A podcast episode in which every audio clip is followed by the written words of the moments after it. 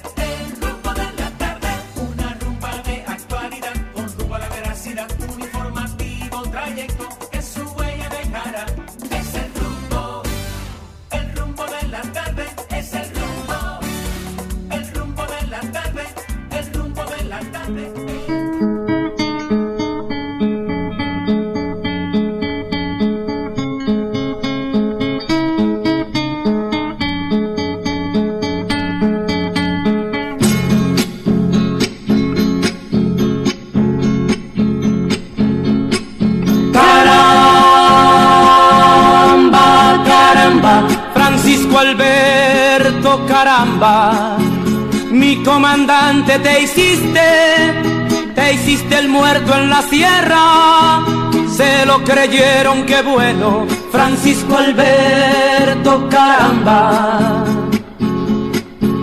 Ellos contaron el cuento, Francisco Alberto. Y ellos no lo creyeron, que tú te has ido, no es cierto. Tú estás viviendo en el pueblo, Francisco Alberto.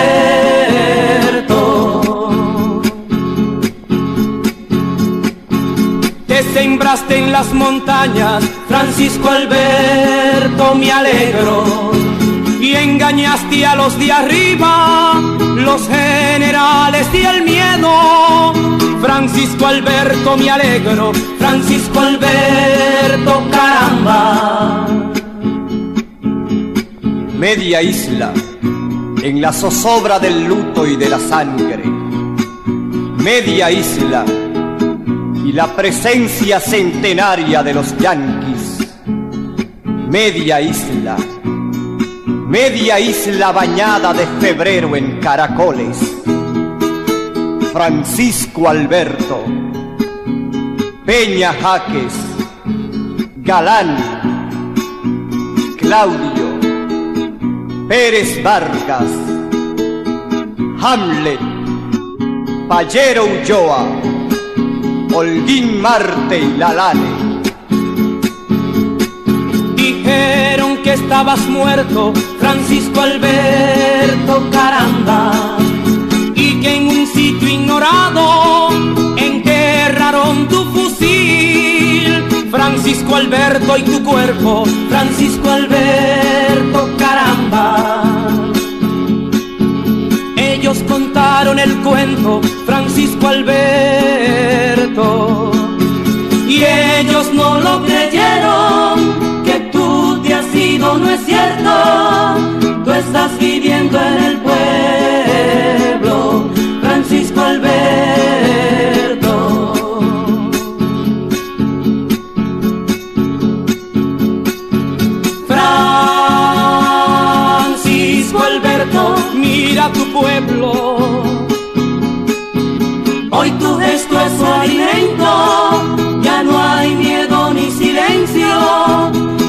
Siguiendo tu ejemplo, Francisco Alberto, me alegro. Francisco Alberto, caramba. Francisco Alberto, me alegro. Francisco Alberto, caramba. Francisco Alberto, me alegro. Francisco Alberto.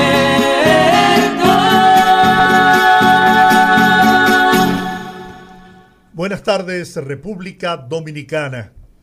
Iniciamos aquí el rumbo de la tarde con los poderosos. Ramón Colombo, Rudy González, Olga Almanzar, Georgie Rodríguez y en la parte técnica Sandy y Juan Ramón. Iniciamos con esta canción que es todo un himno en la República Dominicana de Ramón Leonardo. Y lo hacemos porque hoy, 16 de febrero del 2023, se conmemoran 50 años del fusilamiento luego de haber sido herido y apresado por militares dominicanos cuando encabezaba un foco guerrillero que entró por Playa Caracoles al sur del país, procedente de Cuba, Francisco Alberto Camaño. Francisco Alberto Camaño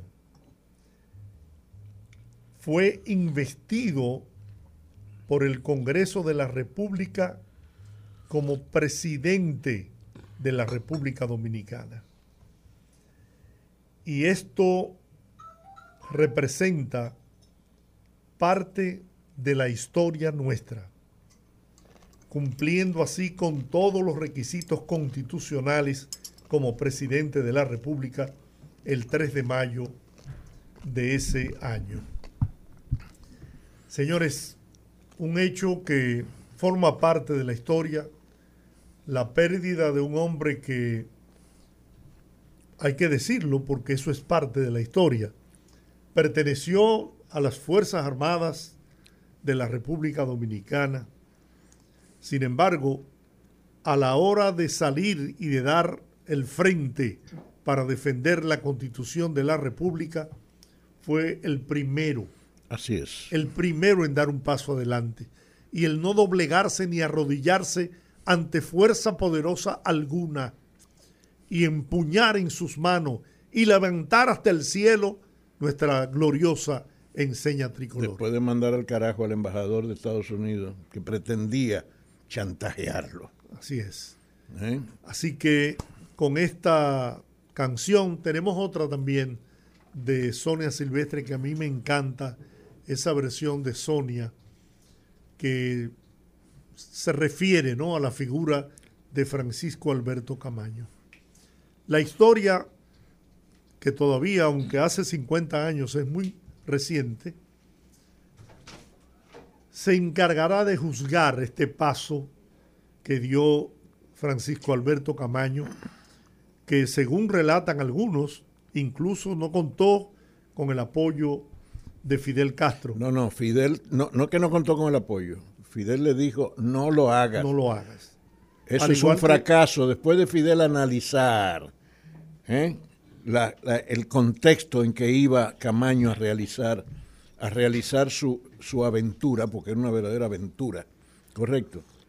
Ver que no tenía ningún sustento político aquí adentro, nada, no tenía estructura que lo respaldara. Porque Camaño pensó, Camaño creyó que la revolución cubana fue producto de la aventura de 12 hombres. No, no. Antes de Fidel y su gente llegar a Cuba, correcto, ya existía en Cuba el movimiento 26 de julio, después del asalto al cuartel Moncada, dirigido por Fran País. Había una estructura de apoyo, una estructura política, revolucionaria, de apoyo a la expedición del Granma. Cuando llegaron los expedicionarios del Granma, que fueron barridos la mayoría, sobrevivieron 12 solamente, correcto, y pudieron llegar a la Sierra Maestra, ya tenían una base política amplia, correcto, sustentada en el movimiento 26 de julio, que aglutinó no solamente a simpatizantes de la revolución y veteranos sobrevivientes del asalto al, cuartel Moncada que se produjo en el 1953, no, ya tenía también la adherencia de grupos políticos organizados en Cuba. O sea, que no estaban ahí 12 locos simplemente. Estaban en la sierra, por, por supuesto, con algo muy claro que Camaño tampoco pudo definir y que Fidel se quedó asombrado cuando descubrió ese hecho. Ya tenían un proyecto estratégico desde el punto de vista militar. Desde el punto de vista militar, correcto. Sin embargo, Camaño se lanzó a pesar de los consejos de Fidel, a pesar de los reclamos de Juan Bosch de que volviera al país, que volviera, lo mismo que Peña Gómez. Ven a tu partido, que es el PRD, ven para acá, que esta es tu plataforma. Vamos arriba. A pesar de esos consejos, siguió con esa aventura verdaderamente injustificable.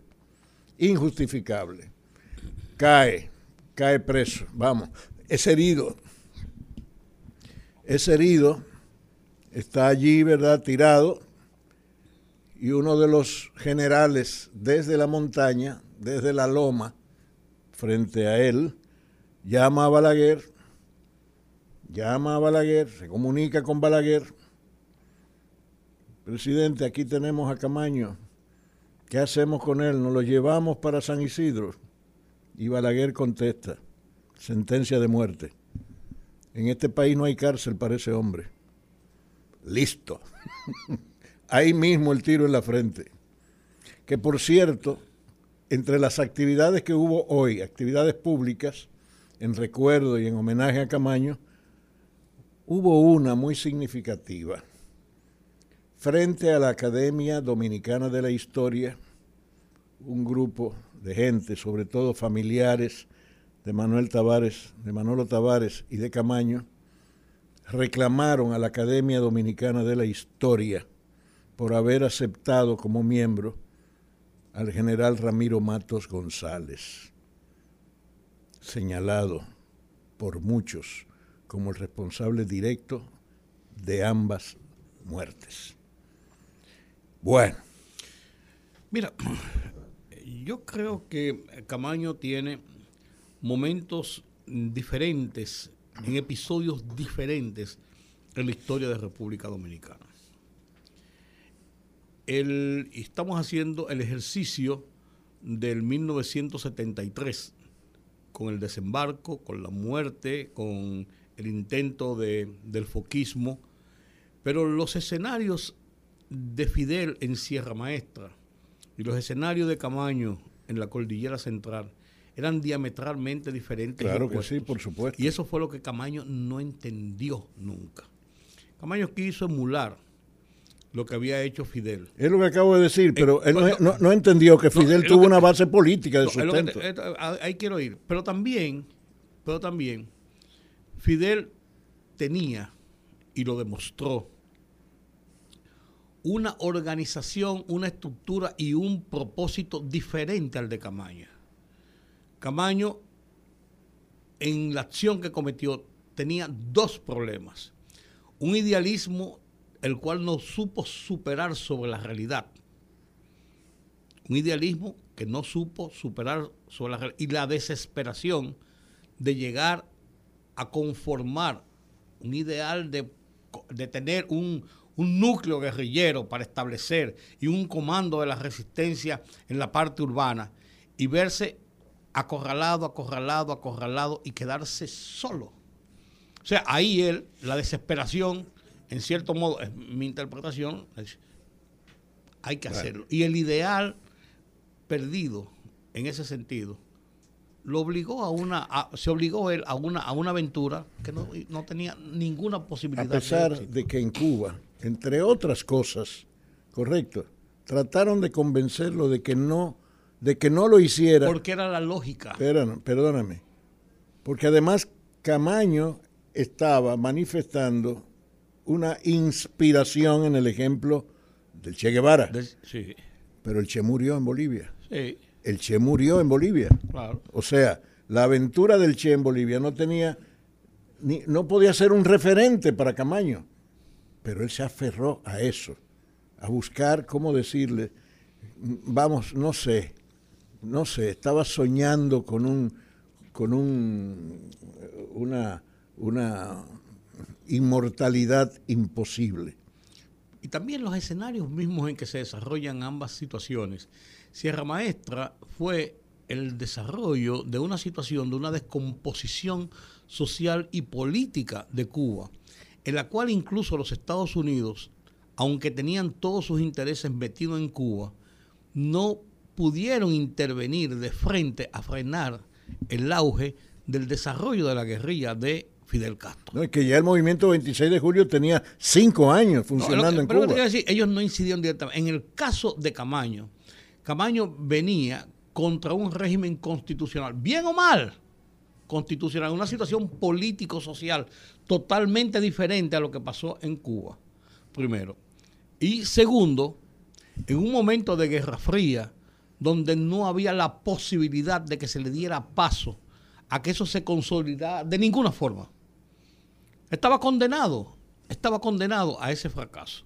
Fidel lo analiza muy bien. ¿eh? Claro. En la entrevista que le dio a los periodistas norteamericanos, eh, nosotros la tenemos por ahí, la Hay vamos que a poner leer, en un hay que, ratito. hay que leer. hay no, que- la, tenemos ahí, la voz de Fidel. Ajá, hay la que, vamos a poner hay en un que leer las memorias de Camaño Sí. que editó eh, Narciso Isaconde.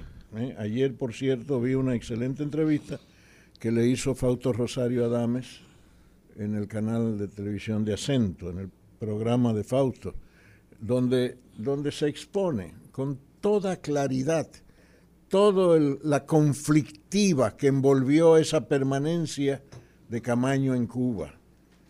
incluyendo, llegó un su- momento- incluyendo su vida personal. Y llegó un momento en que Fidel, ya un poco cansado de dar consejos sin que le hiciera caso, le dijo a uno de los generales de la revolución, miren, ayúdenlo, está bien que se vaya, no hay problema. Que se vaya. Y así fue. Así fue. Y le voy a decir algo de testimonios que escuché hace ya unos cuantos años, que la caída de Camaño se prolongó hasta esa fecha, porque a pesar de haber sido localizado prácticamente desde el momento mismo en que se internó en las montañas por delaciones de, de los Campesinos. de la zona, que todavía eh, tenían el, el- concepto ¿no? del, del gobiernismo en sus eh, pensamientos, pero hubo altos oficiales militares, generales, coroneles, que fueron compañeros de, de Francisco Alberto Camaño en la carrera militar, incluso desde la academia, desde su formación como cadete, que se resistían a tener que enfrentar al amigo. Por eso se prolongó más días su permanencia en las montañas de la cordillera central. De, de- hecho, ustedes recuerdan que son mayorcitos, que fueron sustituidos al- algunos de los oficiales Oh, Sí, sacaron, que estaban a cargo Sacaron a, a este general a Osiris Perdomo. Osiris Perdomo, llevaron a Bochán, llevaron varios, varios generales más, y claro, claro que sí, claro que sí. Hubo momentos que se entendió, el alto mando entendió que se le estaba dando muchas largas a eso. Eso, eso, eso es cierto, sí. Tienes toda la razón en eso. Y eh, más que la versión que eh, acaba de decir Colombo, yo creo que quienes no querían que este hombre eh, fuera a parar a una cárcel en la República Dominicana, estaba muy claramente definido la potencia que no quería que esa figura estuviera eh, preso en una cárcel dominicana porque desde una cárcel incluso pudo haber construido un, un liderazgo que lo llevara a la presidencia de la República. Por eso se nunca se, se entregó un cuerpo porque no iban a construir un monumento de, de recordación de la persona. Eso, eso se estila en ese tipo de, de- de situaciones de guerra.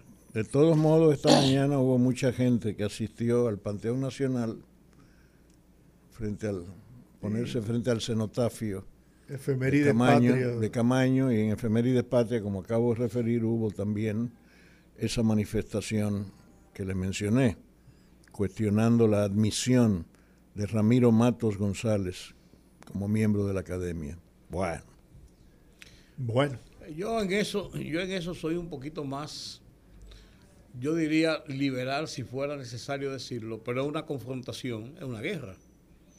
Y en una guerra usted apuesta a un bando y usted apuesta al otro. ¿Por qué lo que yo proclamo tiene los visos de la verdad y la, y la legalidad y, y es lo, lo honorable y lo patriótico frente a lo que es el otro en una guerra en dos partes? Si tú me dices a mí lo que pasó con la intervención es diferente. Por eso yo digo que hay muchos camaños. El de la intervención es una cosa. El, el hombre que de la guerra patria, de la guerra civil, del golpe de Estado para deponer al gobierno de facto, instalar la constitucionalidad. Ese es un episodio. Y el segundo episodio comienza cuatro días después, que es el episodio de la defensa de la soberanía frente a la invasión extranjera. Claro, por O sea, son dos, son dos episodios en uno, que se concatenan en uno, pero son dos episodios. Correcto, pero Y son previo- dos camaños diferentes. Pero previo a eso, en su historial, hay dos episodios a tomar en cuenta también, a señalarlos.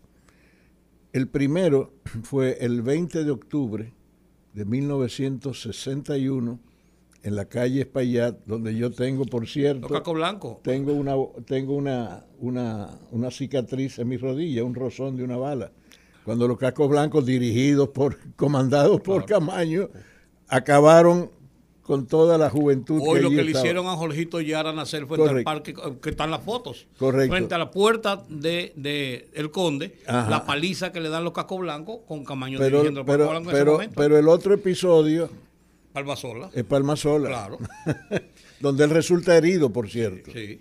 Le dio un palo en la cabeza. Ajá. Que no fue una- un disparo, un palo en la cabeza. Y lo iban a matar a machete cuando vinieron soldados y dispararon y se, fue huyendo, pues le dio un palo con un, con un garrote en la cabeza y aparece el camaño, perdón Georgie, con el vendaje en la cabeza Así es. como uno de los heridos de, de- de la lucha contra los hermanos Liborio. Así Y es. hay ironías de la vida.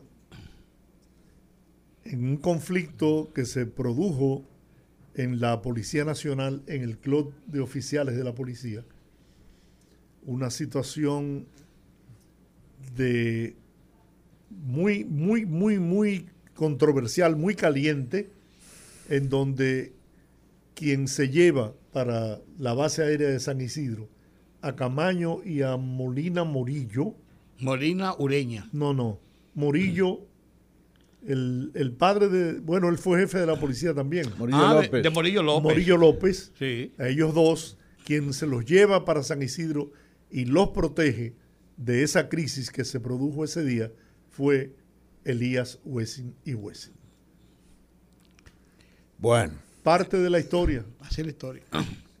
así es. Tenemos el, el tema de Sonia Silvestre, que con esto ya cerramos este homenaje ponlo. de recordación Suéltalo, Lolo. a Francisco con la Alberto Camaño.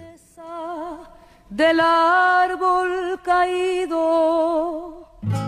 Te saludo, comandante, te saludo. Porque no basta para tu fuerza libertaria el afiche del aula, el elogio casual. Te saludo, comandante, te saludo. Porque siempre ocupaste tu puesto, dejando el corazón en la piel de la montaña. Te saludo, comandante, te saludo con la vergüenza de no conocer la vereda que lleva hasta Ocoa. Te saludo, comandante, te saludo.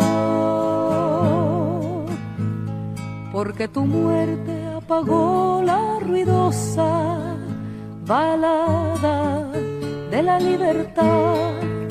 Te saludo, comandante, te saludo. Para que no muera el canto de tu fusil, te saludo, me despido, te saludo, me despido, comandante. Ah,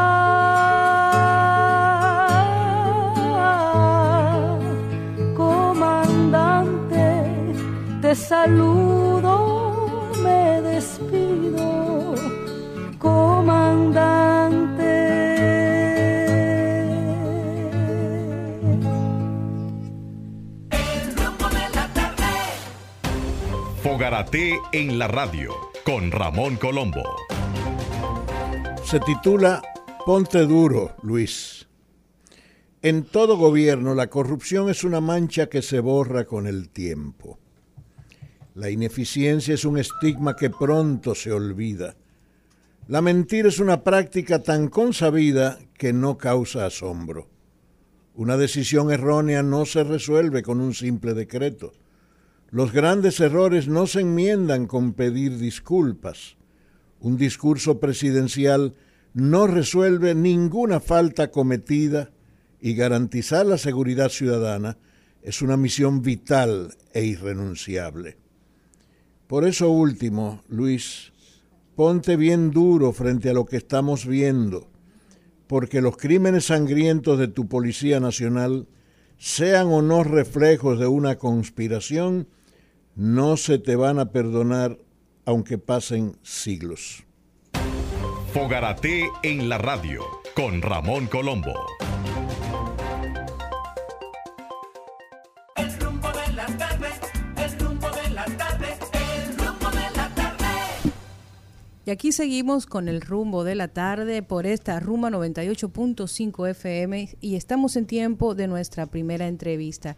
Y como bien escucharon a todos los seguidores de El rumbo de la tarde, esta primera media hora que dedicamos a la memoria de Francisco Alberto Camaño, pues vamos a tener una muy interesante entrevista con el señor José Guerrero Sánchez, director del Museo Nacional de Historia y Geografía, quien además es historiador y vamos a hablar, entre otras cosas, de una actividad que se hizo hoy precisamente en el museo, pues honrando y recordando la memoria de este héroe dominicano en el día de hoy en donde se conmemora 50 años de ese día fatídico en que fuera fusilado por sus creencias. Bienvenido, don José, al rumbo de la tarde. Buenas tardes. Buenas tardes, ¿cómo está Colombo? Muy bien, muy bien. ¿Qué puede, qué puede, ¿Cuáles son sus, sus apreciaciones eh, 50 años después de la memoria histórica de este personaje de la, de la historia de la República Dominicana, don José? Bueno, esta mañana en la dirección, en el Museo Nacional de Historia y Geografía, yo soy director, pues presentamos el, a tres personajes eh, políticos dominicanos que opinaron sobre el caso. Raúl, Raúl Pérez Peña, estuvo Narciso Isaconde y Fidelio Desprader. Y ellos establecieron ahí cada uno su punto de vista, sus opiniones y sus testimonios eh, junto a Camaño, especialmente Narciso Isaconde, que estuvo durante tres meses reunido eh, con Camaño allá en Cuba antes de venir. Muy interesante, muchos puntos de vista. Eh, el, yo lo que veo es que ellos, por, lo menos, no diferencian al Camaño de, Abril, del coronel de Abril, del Camaño de la guerrilla.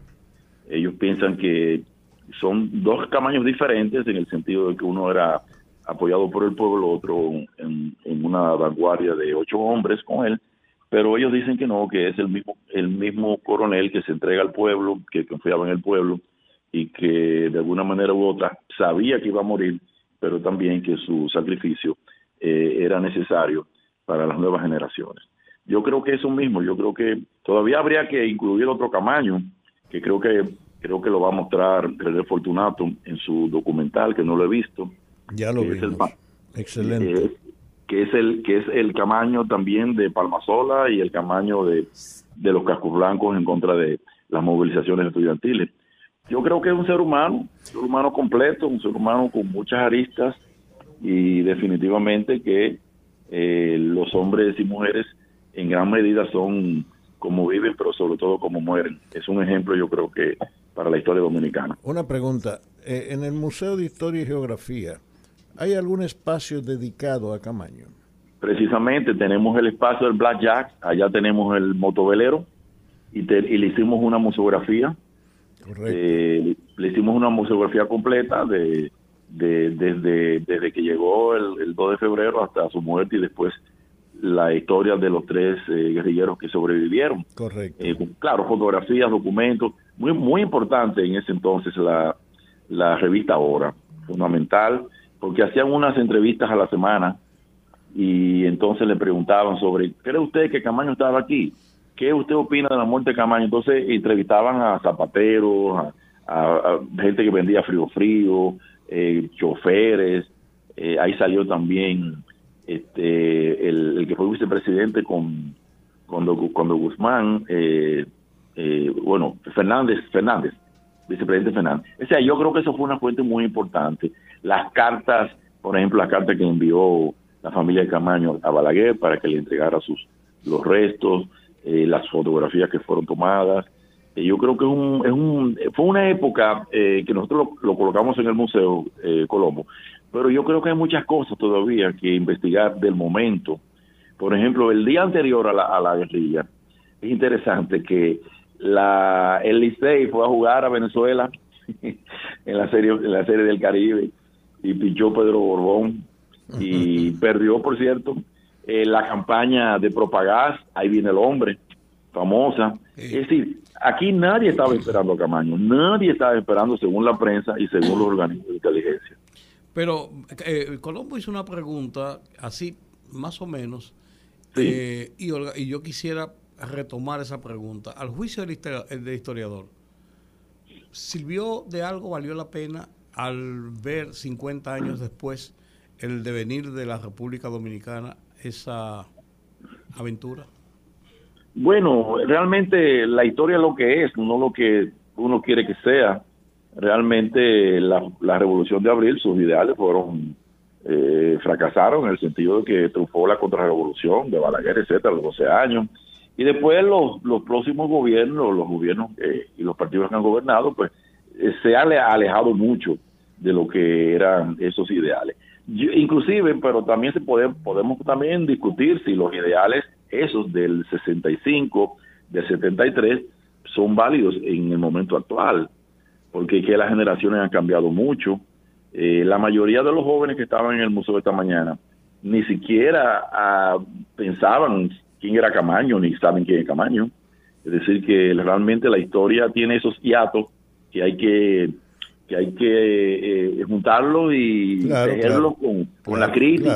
además, la realidad actual, como todas las realidades actuales, son producto, producto de esa acumulación de hechos, de experiencias, de ideas, ¿eh?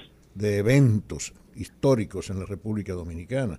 Y un evento histórico importante, con reflejo en nuestra realidad, como sea, fue la Revolución de Abril del 65, Claro. indudablemente. Mira, Colombo, eh, Narciso Isacondi dio una declaración para mí, un testimonio que no lo había escuchado. El, cuando, porque dice que originalmente el plan de Camaño era político y militar, juntar la oposición y bueno, y militar, guerrilla urbana primero. Pero cuando dice Narciso que cuando él vio el asunto de los palmeros, bueno, él consideró que las cosas habían cambiado. Él se reunió, dijo, con Fidel Castro. Sí, claro. Fidel Castro se reunió con él y él le dijo, ¿qué tú crees de la situación? Y Narciso le dijo, yo creo que eso va a fracasar. Y Sí, Fidel sí. le dijo, yo creo que también.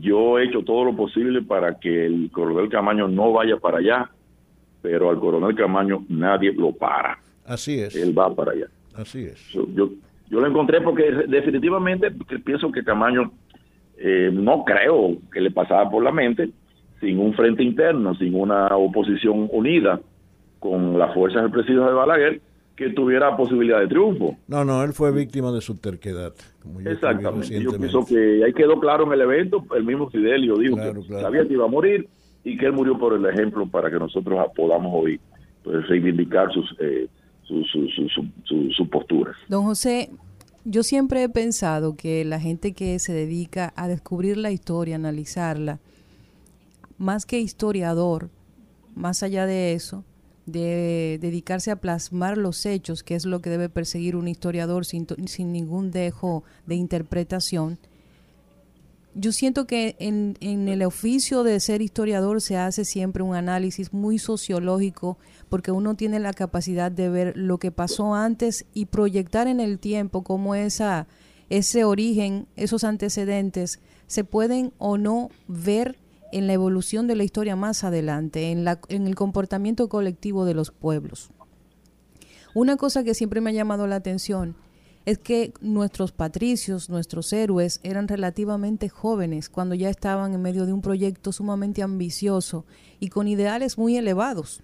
Entonces, partiendo desde, esa, desde ese análisis de un historiador como una especie de, sociólogo también que puede eh, incursionar en esa parte, ¿por qué ha habido una involución respecto a jóvenes como los que teníamos antes, lo que la historia nos ha enseñado sobre ellos, que tenían siempre el bien común por encima, a muchas veces una apatía que los jóvenes actuales sienten para relacionarse con los temas urgentes, los temas que realmente eh, urge que la sociedad pueda resolver y, y completar. ¿Qué pasó? Esa ruptura que se ha dado entre los ideales anteriores y lo que estamos viviendo ahora. ¿Cómo lo podría usted traducir desde su punto de vista? Bueno, eso es un tema clave de la historia. Eh, ¿Qué relación tiene el pasado con el presente? Los cambios de la historia. Si una pregunta, por ejemplo, si los dominicanos somos los mismos del 27 de febrero del 1844, si somos los mismos del, del 1898, si somos los mismos que vivimos cuando Trujillo, y obviamente tú vas a encontrar este, puntos que son comunes y pero sobre todo puntos que son diferentes. Quizá lo único, lo único que tenemos en común, y eso lo sabemos los historiadores, es el nombre, dominicano, pero el dominicano de hace 200 años es muy diferente al de hoy. Yo creo que eh, eh, Oscar Wilde decía que, cada generación tiene derecho a, es una frase de él, a derecho a, a, cambiar y a escribir su historia. Yo creo que constantemente hay que escribir la historia, reescribirla, porque la historia no solo son hechos del pasado, sino que se escribe en el presente. Los valores, los valores van cambiando. Yo pienso que la juventud está pasando un proceso también, eh, como la, toda la sociedad, hay una hay un predominio por la imagen más que por la letra, por los libros, este, el individualismo, el consumismo. Yo creo que son procesos que son vinieron para quedarse, porque en los países que llamamos socialistas, pues estamos estamos viviendo la misma situación. Lo único que allí hay un partido único y aquí hay varios partidos, pero el consumismo, eh, la, la lucha por la existencia personal, eh, lo, lo, privado, lo personal por encima de lo público. Y yo creo que, que, es un, fenómeno, pero que no es totalmente homogéneo, no es total. Siempre habrá personas que, que se interesarán por, por los cambios. La juventud, eh, yo creo que es una, es una, una etapa en el que nada está escrito para el joven, el mundo se lo puede llevar por delante, no piensan en el mañana muchas veces. Yo creo que todavía los jóvenes hoy también piensan así. Lo único que uno tiene que buscar la manera, eh, hacer las instituciones, las, las universidades, eh, las escuelas, los medios de comunicación, son fundamentales para uno mantener en, en prendida esa tea que es, yo digo que es la de las múltiples interpretaciones. Déjame decirte, recordarte lo que dijo Nietzsche, citado por Pedro Jureña, no hay hechos, solo interpretaciones. Así es. Valió la pena valió la pena el sacrificio, la inmolación, me atrevo a llegar hasta ahí, de Francisco Alberto Camaño, un hombre que había construido una imagen, un liderazgo incluso en la República Dominicana, que ese liderazgo pudo haberlo llevado incluso a dirigir los destinos del país, de haber tomado otro sendero su vida en el campo político? Bueno, eh, yo, yo digo que hay dos respuestas, Jordi. Una respuesta es de los propios héroes y de los que se sacrificaron en ese, en ese proceso y de sus familiares.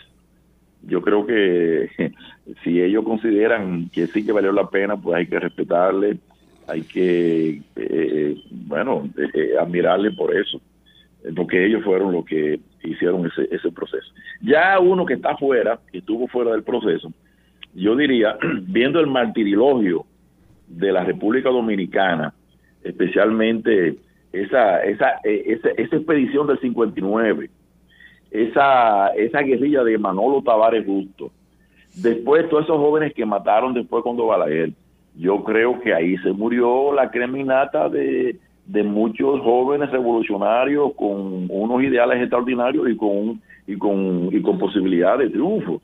Yo creo que eso no tuvo bien, ¿no? Eso no ayudó para nada. Que Camaño muriera en la guerrilla para mí no ayudó a, un avance político en el país.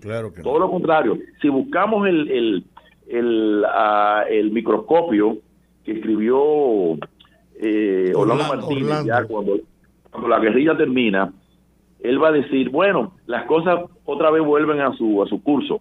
Todo indica que vamos hacia la derecha y esto no se da con los tiempos. Bueno, lo mataron dos años después. lo mataron dos años después. Y a Goyito lo mataron antes, porque a Goyito lo habían confundido. El- un grupo de militares pensó que, que él era que había eh, eh, patrocinado la entrevista de Toribio Peña Jaques en el periódico Última Hora. Y resulta que eso fue Bacho con, eh, con eh, ¿cómo se llama? Juan Bolívar Díaz Santana en un carro Lada. Bacho contó eso hoy. Eh, Goyito no tiene nada que ver con eso. Sin embargo, lo confundieron, pensaban que había sido él, publicar la noticia, se supo que Camaño estaba finalmente, y después mataron a Goyito. O sea, mataron a Goyito, mataron a Orlando Martínez, y Balaguer se religió. Es decir, que yo pienso que no, yo pienso que, que de alguna manera, si valió la pena el sacrificio, yo creo que había que preguntárselo a ellos mismos que participaron, a los que dieron su vida, a sus familiares, el costo humano. Y luego nosotros, pues, eh, yo pienso que hubiera sido más, pero claro, desde, desde mi casa, ¿eh? hubiera sido más valioso que el coronel Camaño hubiera quedado vivo. Yo creo que sí, yo creo que sí. ¿Usted, usted siente que, Pero que- perdón, que- sí. eh, no, simplemente para, para confirmar este dato, que hubiese quedado vivo en la guerrilla o que hubiese quedado vivo No, sin no. participar en la guerrilla. No, no, yo creo que la guerrilla para mí no tenía pie ni cabeza.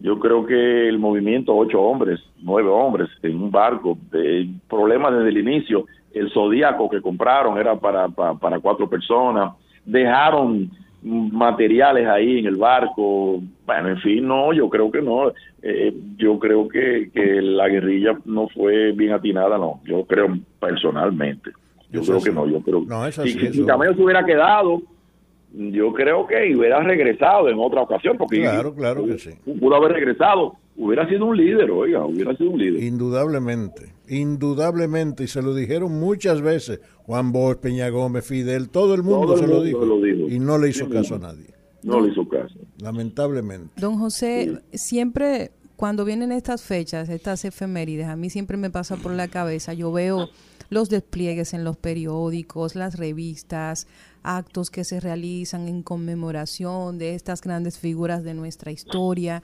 Sin embargo, cuando uno revisa las generaciones más recientes, usted, usted puede ir a cualquier escuela, a cualquier colegio y preguntarle a un muchachito de 15 años quién fue Camaño y qué hizo y muy probablemente se va a decepcionar al darse cuenta que ni siquiera saben de quién le están hablando. Entonces a mí me surge, las efemérides son buenas, los días conmemorativos son excelentes, eh, como dicen por ahí esa frase ya tan gastada, quien olvida su, su historia está condenado a repetirla, pero yo siento que falta difusión en relación a, a hechos históricos importantes para que los jóvenes conozcan de esto. Yo sé que en las escuelas los programas incluyen este tipo de educación, sin embargo, yo No, siento que solo se ponen como de moda en los momentos o en los días, pero aparte de eso, se le dedica quizás un pequeño homenaje en los medios de comunicación y más allá de eso, la difusión, la insistencia para que las generaciones más recientes conozcan su historia y comprendan es para mí un poquito deficiente. Tú tienes toda la razón, pero ahí tenemos mucha culpa los historiadores, ¿eh? Sí, y el, el sistema escolar también. Eh, tenemos mucha culpa porque, eh, por ejemplo, yo doy clase de historia en la universidad y mi, co- mi colega. Entonces comenzamos allá en los aborígenes. Y cuando vamos a llegar allá a la independencia estamos cansados, se, se acabó el semestre. Nunca llegamos al presente. Tú ves, eso, eso hay que, hay que discutirlo, hay que re- repensar esos programas. Y hay muchos que quieren Este- saltar, y hay muchos que saltan a Trujillo. Sí, bueno, sí, correctamente. Eh, entonces, no, no, eso hay que repe- Ahora, oh, pero yo creo que una cosa fundamental es, es que al niño, el niño eh, a- aprende jugando. así es. El joven aprende oyendo, pero también medio jugando todavía. Para que el joven entienda su historia, tiene que explicárselo a otro joven. O traducírselo a un lenguaje que él comprenda. Una de las críticas que yo siempre he hecho en eso es, por ejemplo, que estamos en una era completamente digital donde los muchachos se pasan todo el tiempo pinchando esos aparatos. Y yo siento que ese tipo de conocimiento está como muy circunscrito a cierto tipo de, de canal, como los libros, los documentales, que no resultan del todo atractivos para la generación más reciente. Y hay que traducirlo a través de caricatura, de cómics, de una cuenta de Instagram animada, para que los muchachos por lo menos tengan esa herramienta disponible para poder conocer esa parte de la historia. Pero siento que ha faltado una traducción a un lenguaje que a ellos les resulte Mira, atractivo. Mira, ayer, y, y eh, Rudy, lo, cono- Rudy lo sabe y Colombo, seguramente estuvieron invitados, y, y Georgie, eh, la, funda- la Fundación Corripio, allá en el Museo de Historia y Geografía, Sí. puso a circular en su plataforma a un viaje, un viaje a la historia Así es. punto com, que va a dar a conocer 100 eh, episodios dominicanos de historia a través de el sistema o la tecnología de Academy Play, eso que se usa en España. Un trabajo extraordinario de historia asesorado por Juan, Bolívar Díaz Santana. 100 episodios de la historia dominicana, contados cada uno en 8 minutos, que es una cosa de una atención pasmosa, es una cosa interesantísima. Ustedes lo pueden abrir ahora mismo, eh, un viaje un viaje a la historia.com y eso yo creo que no llega un poco tarde, pero ahí está el aporte. Y Don, don Pepín Corripio, ahí se gastó un dinero, ¿tú oye? Sí. Y eso lo pueden totalmente gratis. Ustedes lo pueden ahora mismo eh, utilizar, pueden utilizar el audio, pueden utilizar la imagen y realmente es otra manera diferente de contar la historia, de contar la historia. Yo creo que el esfuerzo hay que hacerlo, es que no lo hemos hecho. No lo hemos hecho en las universidades, no lo hemos hecho. La misma Universidad Autónoma de Santo Domingo, mi querida universidad, eh, como que está la estatua de Camaño ahí, pero ¿cuántos eventos hicimos ahí ahora? Ninguno hicimos ningún evento. ¿Tú me estás entendiendo? Entonces, eh, nosotros tenemos gran parte de la culpa. Claro que sí. Yo, yo me considero medio culpable de que esa memoria histórica se haya en parte perdido.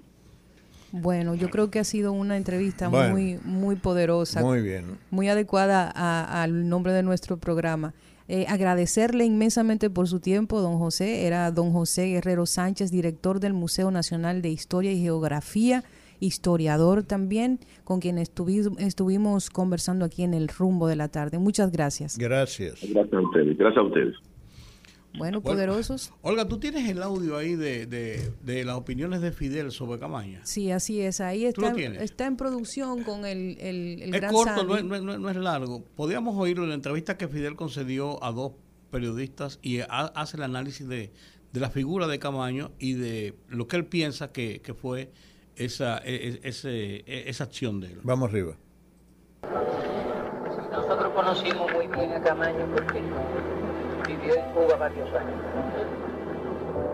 Y todos los que lo conocieron tienen una impresión extraordinaria de, de un hombre de convicciones profundas, de gran patriotismo y un combatiente de, de mucha energía.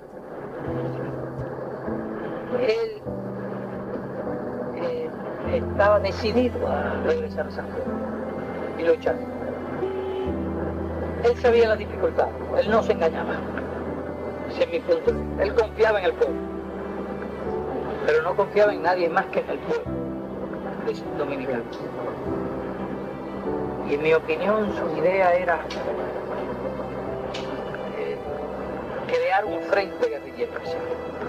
Él tenía confianza en sí mismo muy grande pensaba que con un grupo pequeño de llegar a consolidar el frente con el apoyo del pueblo. En realidad no tuvo tiempo. Llegaron, fueron, se inició la persecución rápida, tuvieron varios combates con el ejército, hasta que tuvieron un incidente adverso. Y eso le pasa a cualquier revolucionario, porque a nosotros nos pasó también al principio de la revolución. No se puede medir la razón de una actitud por el resultado de la actitud. Muchas veces los resultados dependen de factores imponderables. Nosotros pudimos haber perecido igual que pereció Camayo. En un accidente cualquiera de la guerra, en los primeros tiempos. Y sin embargo, si eso hubiera ocurrido, nosotros estamos convencidos de que habríamos tenido razón. Nosotros no tenemos razón solo porque tuvimos éxito. El éxito no es el único elemento para determinar la razón de una actitud. Nosotros tuvimos éxito y por eso mucha gente piensa que teníamos razón. Pero nosotros creemos que habríamos tenido razón aunque no tuviéramos tenido éxito. Y sin duda que Camaño tenía razón aunque no tuviera éxito. Él era un hombre eh, muy valiente. Yo pienso que desde luego, en cierto sentido, temerario. Este tipo de hombre muy combativo, muy temerario, eh, tiene más posibilidades de un, de un revés que si fuera más prudente. Y desde luego él evidentemente buscó el combate. Tal vez en una primera fase habría sido más táctico rehuir el combate y ganar tiempo para movilizar fuerzas. Pero él evidentemente no rehuyó el combate, buscó el combate. Y el número de sus hombres todavía era muy reducido para buscar el combate.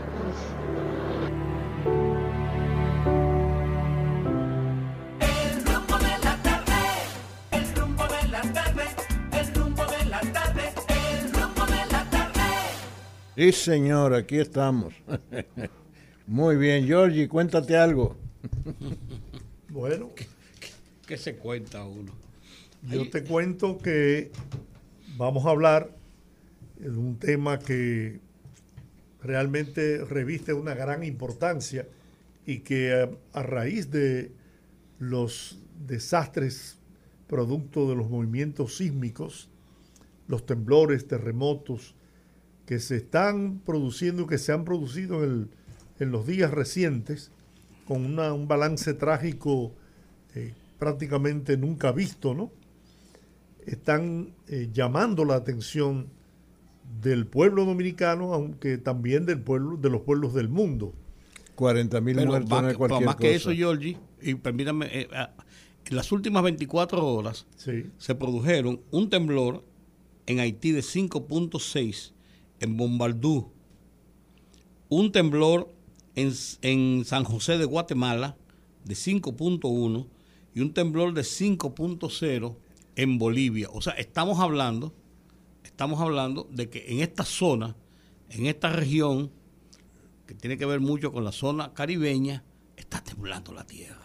Y recordarles también, poderosos, que a raíz de la tragedia que sucedió en La Vega se puso de manifiesto el tema de los permisos y de ser un poquito más enérgicos, como fue precisamente la propuesta del CODIA en unas declaraciones que brindó hoy su presidente, que está con nosotros, eh, en relación a, a la propuesta que hace el CODIA, al CODIA, que me parece sumamente interesante, de una licencia comercial municipal para obras propuesta en la modificación de la ley 176-07. Bueno, les damos las buenas tardes y agradecemos a Cristian Rojas, ingeniero, el que nos conceda esta conversación para orientar a nuestra audiencia en todo el país. Buenas tardes. Buenas tardes. Sí, buenas. Señor Cristian, es- estuve viendo sus declaraciones de esta tarde en relación a ser un poquito más enérgicos con la persecución y paralización de obras ilegales, que en República Dominicana se pueden contar por miles. Aquí cualquier persona puede hacer un- una columna en medio de una acera y no pasa nada. Y usted proponía que eh, una licencia comercial municipal para obras en la propuesta de modificación de la ley 176-07. Cuénteme un poquito más sobre eso, por favor. Fíjese la, la modificación. Buenas tardes. eh, Buenas tardes. prestigioso medio. La modificación a la ley 17607, la propuesta es de FEDOMU. Nosotros como Colegio Dominicano de Ingenieros, Arquitectos y Agrimensores CODIA, lo que estamos proponiendo ser más enérgico en la construcción de obras ilegales en el país.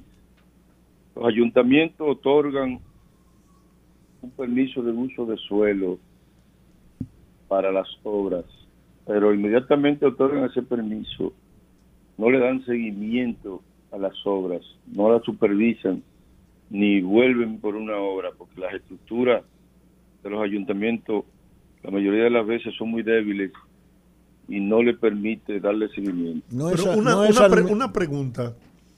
A partir de que el ayuntamiento da el permiso de uso de suelo, ¿No pasa esto a dominio del Ministerio de Obras Públicas, que es quien Ya- supervisa la ya no. construcción? Ya no pertenece a Obras Públicas, ya pertenece al Ministerio de la Vivienda, Bueno, que tiene derecho de supervisar las obras, ahí tiene un departamento de supervisión de obras privadas, de inspección. Entonces, quienes deben darle seguimiento para otorgar una licencia provisional y luego una licencia definitiva de construcción es el Ministerio de la Vivienda ahora. Ya Obra Pública no tiene esas atribuciones.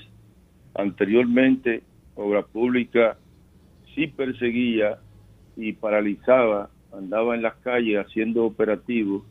Nosotros como CODIA contribuíamos con esa operatividad y donde quiera que veíamos una obra ilegal, le notificábamos obra pública, inmediatamente iban y paralizaban la obra y obligaban a que esa obra se legalizara.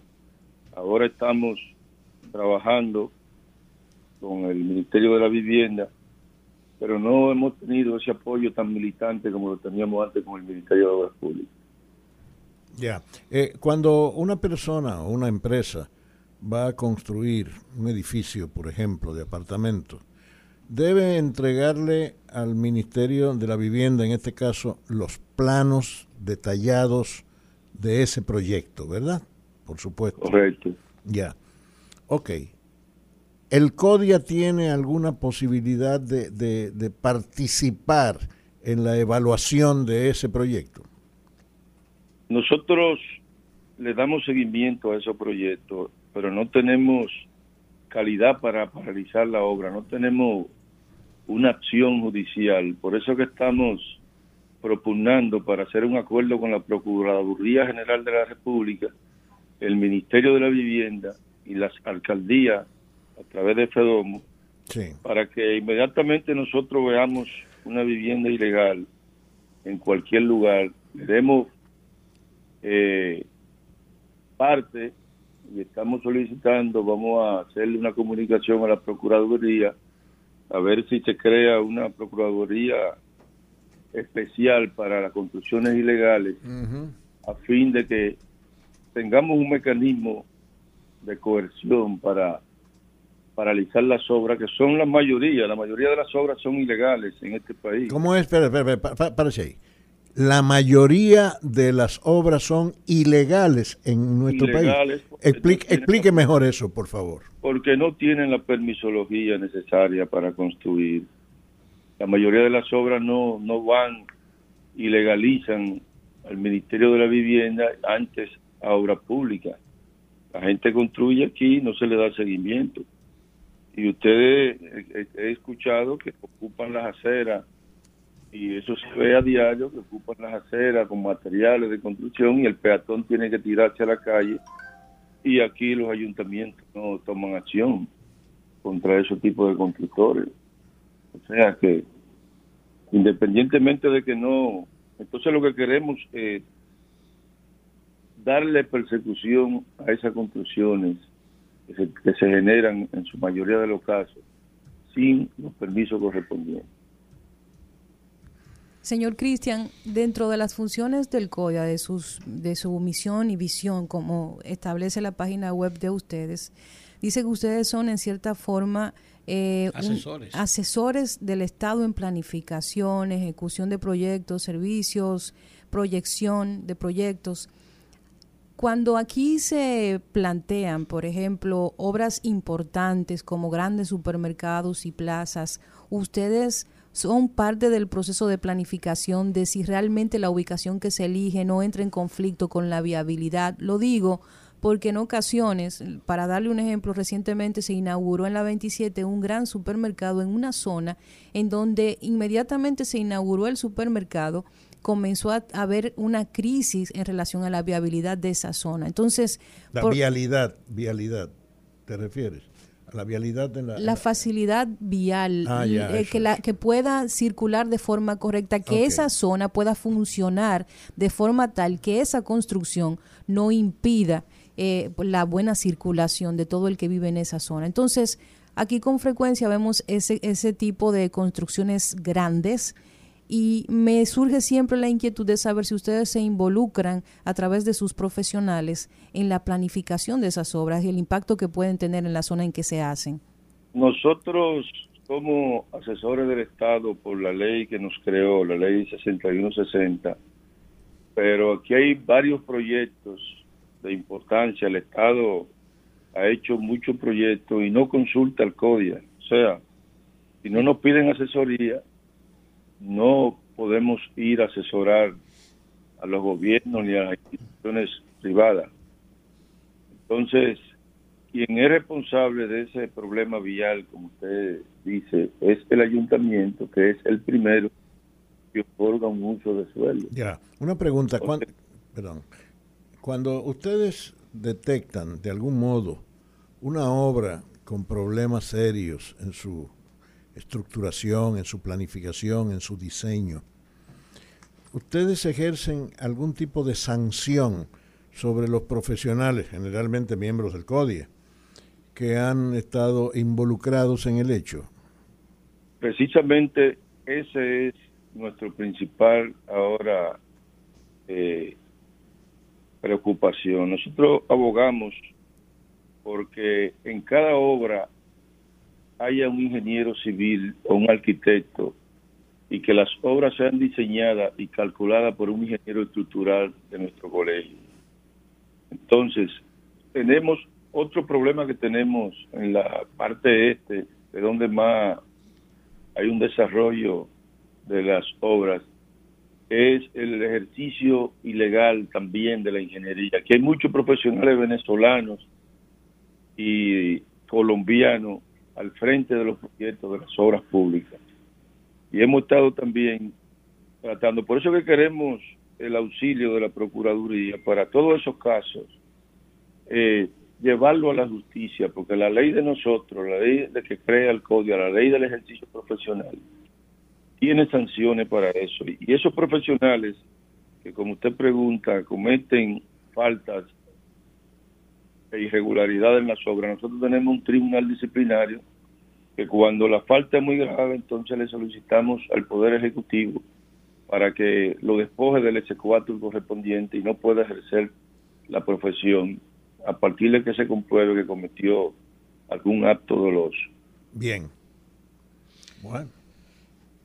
La situación es que mientras, mientras se tiran la pelota de quién es responsable o quién hace o no hace, las construcciones siguen.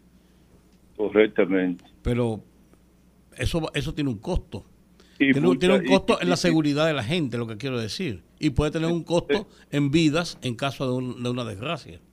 A veces las instituciones dan un permiso de inicio de obra y en lo que se aprueban los planos, la obra se termina y se pone en servicio y todavía no ha salido la licencia Ah, Así es. de construcción. Así es. O sea, que también hay que eliminar un poquito la burocracia, La burocracia.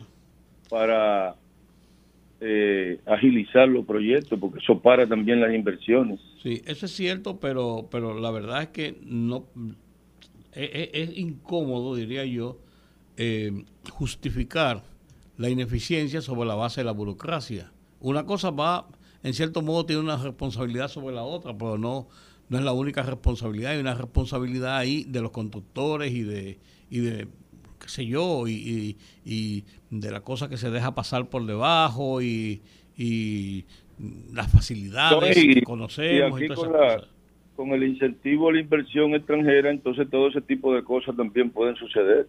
Claro, claro, claro, claro. Ingeniero, yo siento que luego de la tragedia en Turquía y del hecho de que ahora vivimos en un mundo hiperconectado y estamos sobreexpuestos a esas imágenes, yo siento que siempre los temblores han existido y los terremotos siempre han sido parte de la historia del ser humano, pero ahora somos más conscientes de eso, sobre Y todo van, a, exi- y van a seguir y van a seguir. Porque son fenómenos naturales. Exactamente, pero a través de, de esta eh, situación que se ha dado con Turquía, nos ha hecho como más conscientes, estamos en un boom de conciencia respecto a todas las deficiencias que tenemos en el área de construcción y como que estamos siendo más conscientes acerca de eso. Vi hace unos días que se han reunido varias instituciones para una especie de, de mesa para tocar el tema de la construcción, sobre todo en escuelas, que al parecer es la, la primera área que se va a intervenir en relación a evaluación sísmica.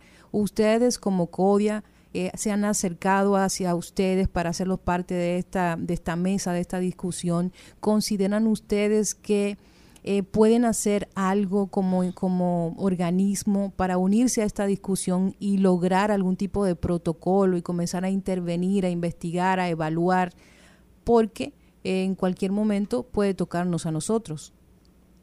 Claro que sí, y ojalá no nos toque con la vulnerabilidad que exhiben muchos edificios que fueron construidos eh, antes del 2011, donde no se aplicaban las normas sísmicas, donde el nuevo código sísmico, sísmico que se aplicó a partir del 2011. O sea, nosotros, todas las edificaciones, lógicamente las que van al Ministerio de Obras Públicas, las que se aprobaron del 79 hacia acá, no tienen aplicado eh, el diseño sismo resistente. Entonces, todas esas edificaciones son vulnerables ante un sismo. Si ustedes pudieron observar en el terremoto de Turquía y Siria, la mala calidad de los materiales de construcción de esas obras que colapsaron. Nosotros no estamos lejos de eso. Porque cuando un maestro constructor o un albañil construye una casa, el propietario por ahorrarse un dinero, lo que hace es que está poniendo en riesgo su vida y su inversión. Entonces, nosotros somos parte también de, de todas esas mesas. Siempre eh, llevamos los mejores ingenieros estructurales que tenemos aquí en, en nuestro catálogo y lo ponemos al servicio del país, porque para eso que somos el CODIA, para darle servicio a la ciudadanía y a quien no lo solicite. ¿Cada qué tiempo debe ser revisada la normativa para eh, garantizar la seguridad sismo resistente en una construcción? Se puede revisar cada cinco años las normas. la última es del 2011. Del 2011, ahora se está revisando próximamente el Ministerio de Obras Públicas va a emitir un nuevo reglamento sísmico.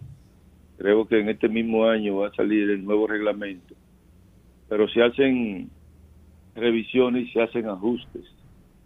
Algunos elementos se toman en cuenta, otros se quedan igual, pero siempre se vive revisando, así como los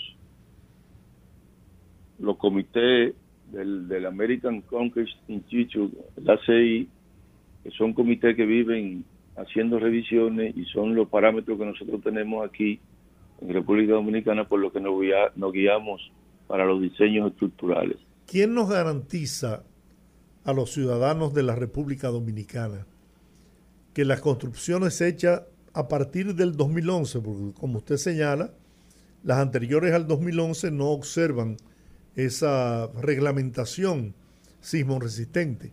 Eh, a los niveles que la, del 2011. Pero, ¿quién nos garantiza que todas esas construcciones a partir del 2011 soportarían un, temblor de tierra de cierta magnitud en nuestro país? Las obras que están diseñadas y que están aprobadas contra sismo pueden resistir un sismo, pero las que no, no. O sea, usted puede coger un, un inventario de las obras que que están construidas con esos códigos y esas pueden resistir un sismo, pero la demás no hay, no hay ninguna garantía.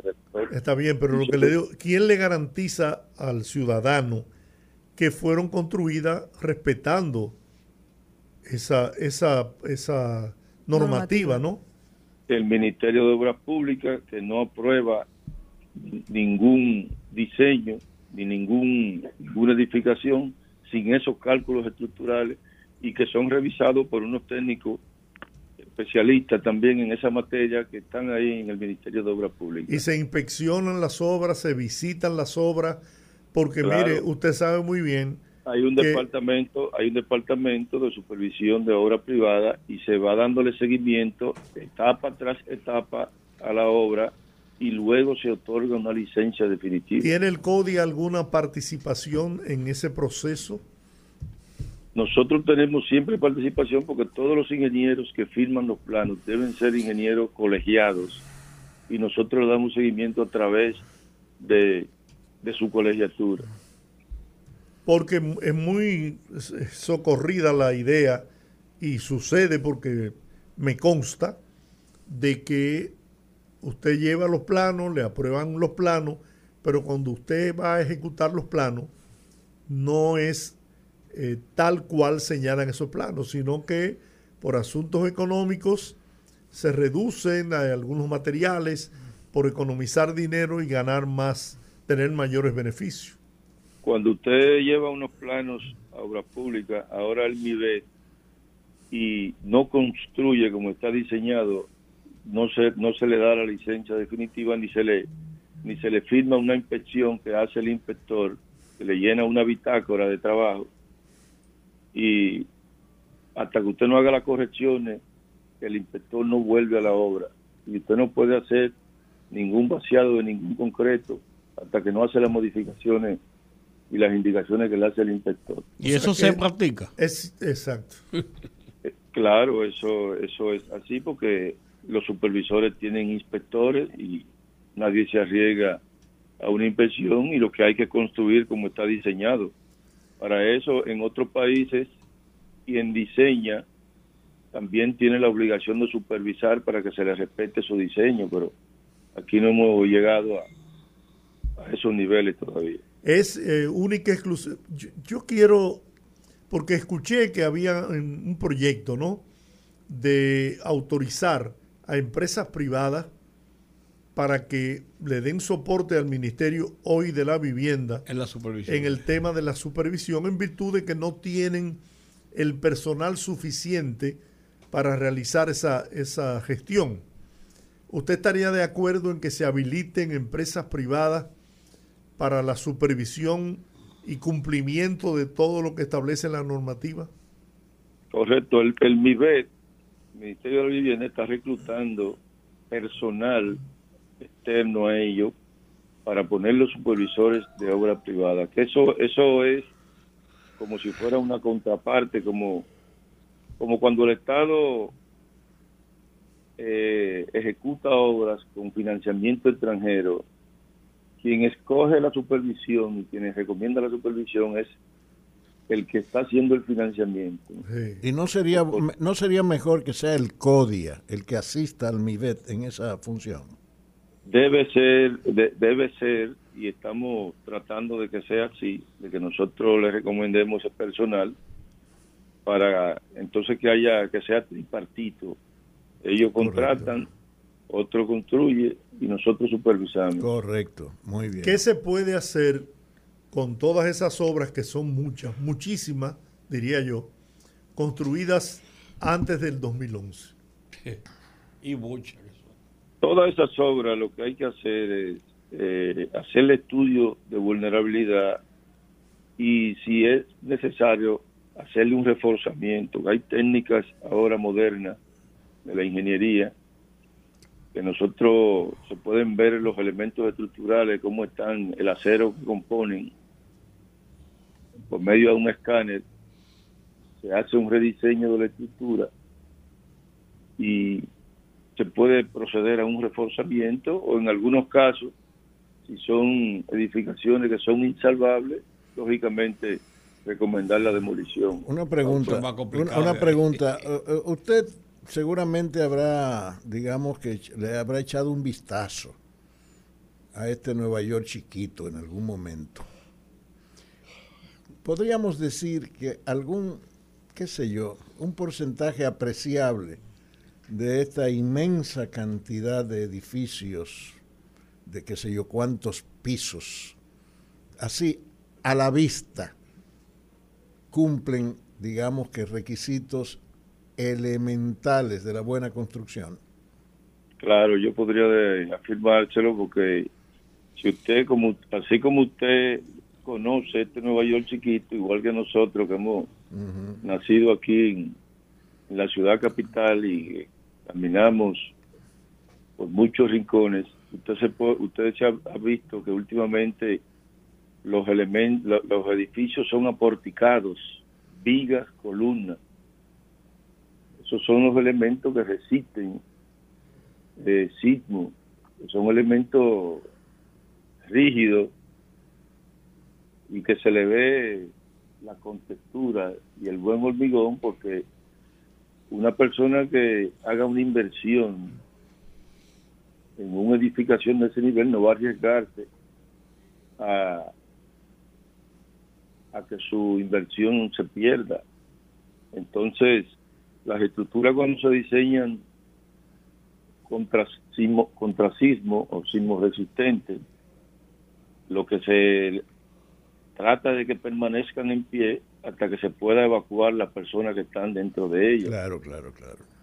Y si usted puede ver, esos edificios, los paneles, las divisiones son en concreto, es un elemento flexible que puede desprenderse en- ante cualquier eventualidad y la estructura podría, aunque esos elementos se desprendan, la estructura podría seguir en pie.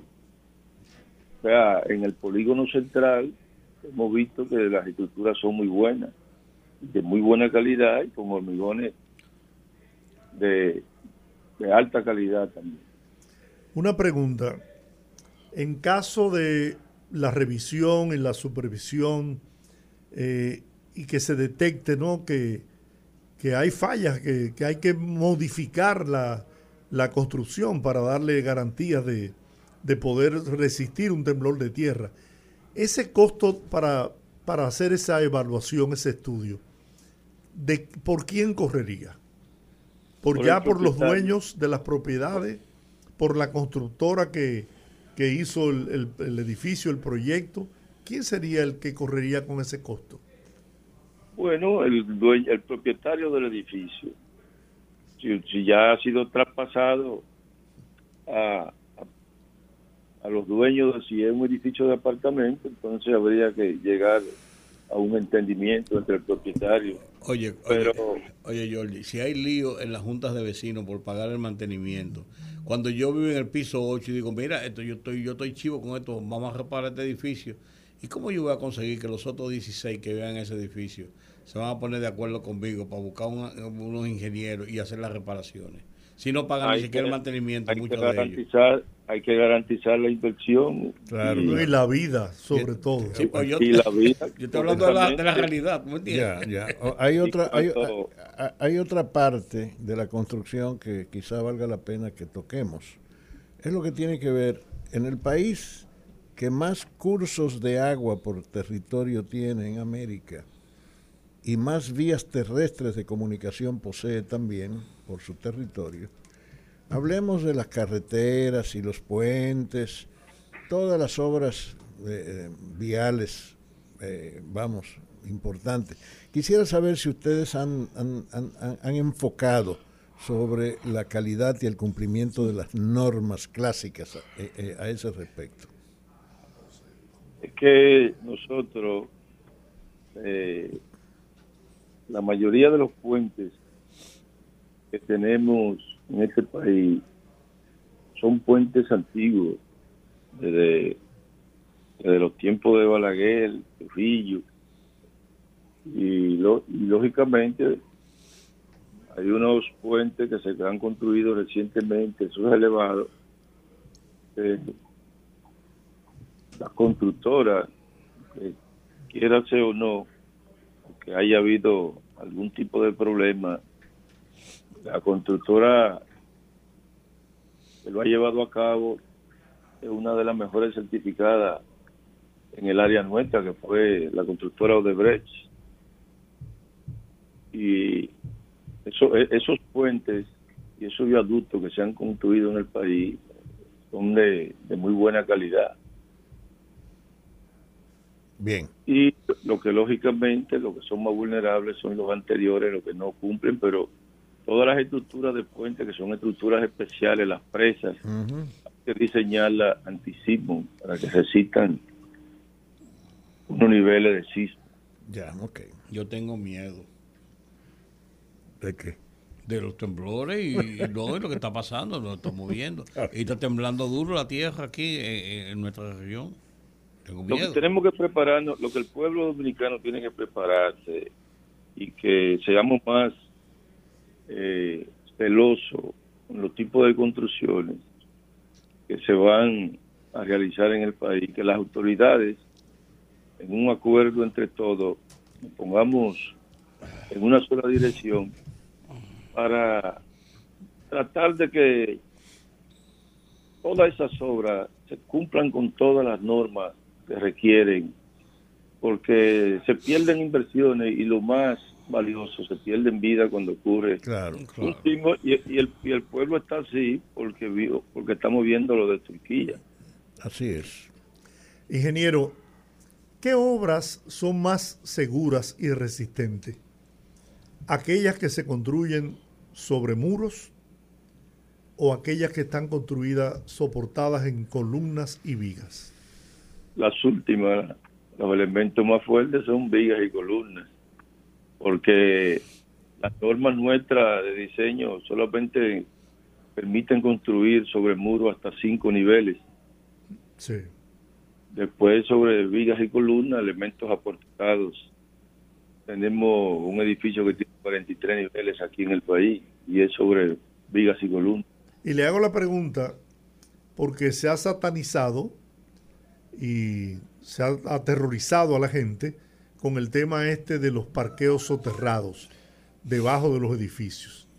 Por eso le hago la pregunta. ¿Eso son, eso es resistente, eso es seguro? Digo, dentro de la de lo que puede ser seguro. Si no se inundan como nos pasó a nosotros. Sí. Bueno, ya eso es la inundación. Sí, no, eso escapa No, ya. no, no, Sí. Esos, esos, ese tipo de edificaciones son estructuras especiales que están muy bien diseñadas. Nosotros tenemos en el país muy buenos calculistas estructurales, que no voy, voy a poner a mencionarlo porque no viene al caso, pero el que vaya a hacer una inversión, que busque un ingeniero estructural y que busque un arquitecto para que le diseñe, para que duerma tranquilo. Sí. Eso es lo que hay que hacer. No, y Buscar si usted, profesionales. y si usted va a comprar en un proyecto de edificio, apartamento, asesórese también. Correcto, porque usted tiene que ir a ver si ese, si su construcción donde usted va a hacer su inversión tiene los permisos correspondientes, Claro. si está legalizado y tiene su licencia, para que para que no se arriesgue. Y yo entiendo que también los seguros, la compañía de seguros, no debieran asegurar propiedades que no tengan la licencia de construcción. Correcto. También, también en eso debemos eh, trabajar para que no se pongan eh, a asegurar estructuras que nadie sabe cómo están construidas. Bueno, ingeniero, muchas gracias. Gracias, ingeniero, Todo gracias. este tiempo que nos ha dedicado y ha sido una explicación muy clara y muy orientadora para toda nuestra audiencia en el país. Yo sigo de verdad asustado. que gracias. Yo sigo asustado. Gracias, gracias a ustedes, estamos a su orden aquí en el colegio. Gracias. Muy bien. Que tenga feliz resto de la noche. Gracias a usted también. Bien. Antes de irnos a la pausa, Bruce Willis es diagnosticado con demencia a los 67 años. Sí, Bruce Willis lleva ya un par de años que fue diagnosticado primero pasado, sí. con afasia y que producto de esta enfermedad precisamente hay otros efectos col- colaterales como es la demencia. Hay una... una Demencia per- frontotemporal. Es, Una un, es pelotero ese, ¿verdad? Por Dios. No, Bruce Uno de Willis. los grandes actores del cine, Ah, del ya, cine de acción, del Por cine Dios, de bien. Es acción. esposo de Demi Moore. Ah, ya. Por Dios. Sí, porque en ese caso él es el esposo de Demi Moore, no es Demi Moore esposa de... de- Bueno, bueno. o sea, sí. Está bien. Mire, que, a mí, que muchacho más, más, más poco ilustrado en, a mí, en- a mí cine. me enviaron una de esos que le mandan a uno.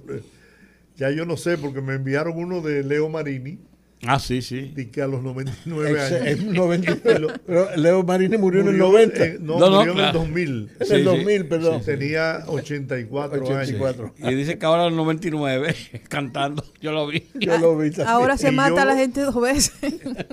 No, pero que ni siquiera se... Yo era quien traía a Leo Marini todos los años al país.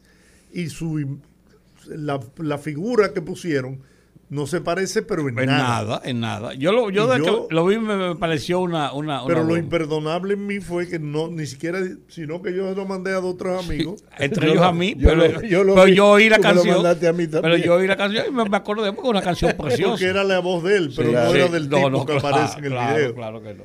Pero bueno, eh, me mandaron otro en donde dice, y a mí me llenó eso de entusiasmo, ojalá que sea verdad y no sea una falsa noticia, de que aquellas personas que experimentan eh, olvidos, por ejemplo, el que eh, se devuelve a la habitación a buscar algo y no se recuerda qué fue lo que se, se devolvió, o sea, Apúntenme ol- ahí. olvidos de esos eh, Lapsus. Co- cotidianos, sí. cotidianos, eh, que no tengan temor, que eso no es una señal de, de un posible Alzheimer. No es, un- no es el alemán asomándose. No, no. Dice que no, que, que todo lo contrario, que si tú te estás consciente de que se te olvidó algo, pero después lo recordaste, eso es una muestra de que tú todavía estás en plenas facultades de tu cerebro Claro. y que el señor alemán no tiene nada que buscar. Lo que tiene que tener cuidado si sale de la, de la habitación a medianoche para ir a la cocina a buscar un poco de agua y, y llega con una botella de vino y una cosa. Y, ento- y entonces Un hay- pedazo de pollo frito. también hay, hay un ejercicio que me, me enviaron que es con la lengua, ¿no? Para ejercitar el cerebro. La- el que es subiendo y que la lengua hacia arriba. No, no, de lado a lado, de izquierda a derecha. Como, Ay, como no, un yo- reloj. Sí. Yo, yo estoy muy viejo. padre. Haciendo moriqueta. Ay, no. Bueno, Ay, no. yo empecé a hacerlo para que, por Oye, si acaso, por si acaso. Bueno, Vamos va- a la pausa. va- Al regreso abrimos los teléfonos para que usted, que es el más importante en este programa, tenga derecho a expresarse. Conectando con la gente, que el pueblo hable en el rumbo de la tarde. Bueno, yo hablaba de temblor, hablábamos de temblor ahorita y yo di una, un listado de cuatro o cinco sitios donde ha temblado la tierra y el Diario Libre reporta esta tarde un temblor a las 5 y 53 en la escala, en 4 grados en la escala internacional de Richter y dice que su epicentro fue cerca de Samaná. Bueno, Vaya pues, usted a ver.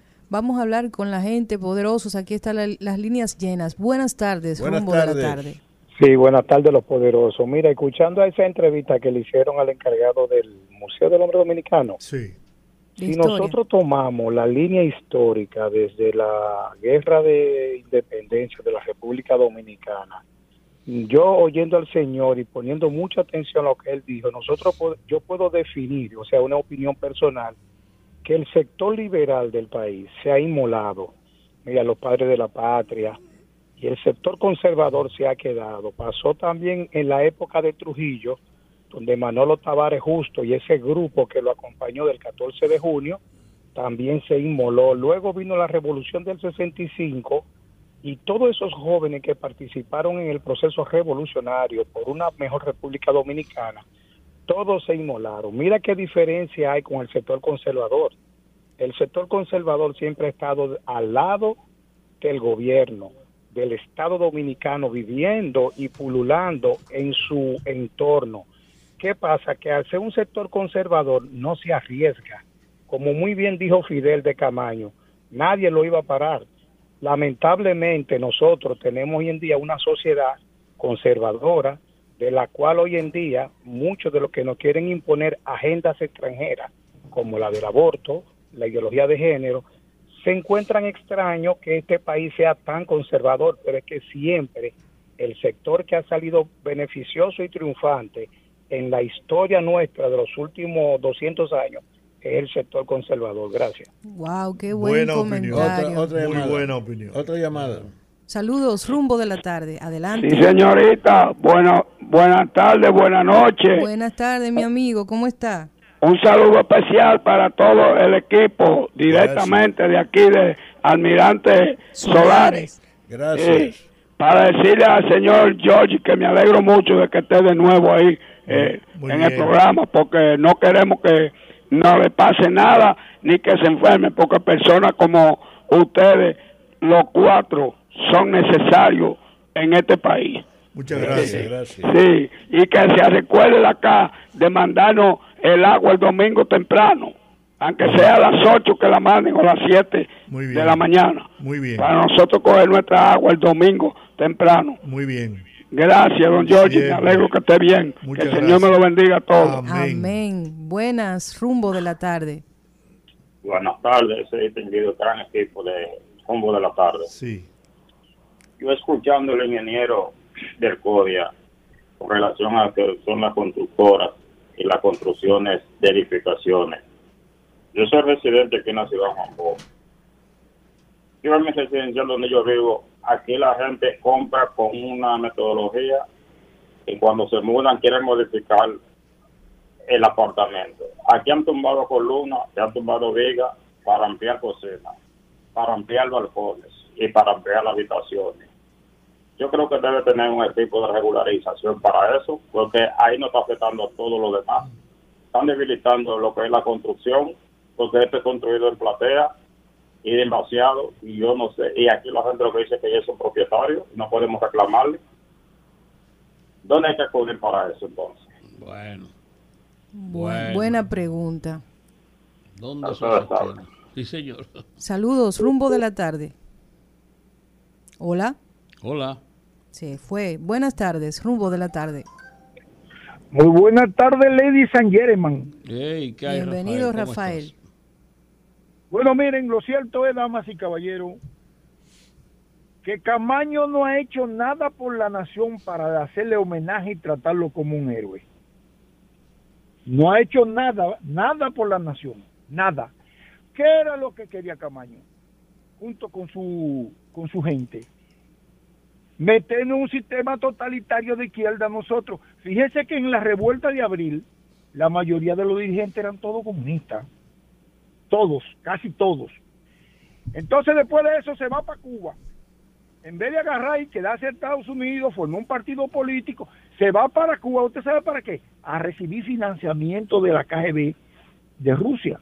Y entonces meternos nosotros una guerrilla a tratar de tumbar un gobierno que era legítimo, un gobierno que ganó las elecciones y era legítimo el gobierno, que era el gobierno de Giorgi, y Giorgi hace un homenaje a este hombre que quería tumbar su gobierno de él. Lo que yo eso yo no lo entiendo.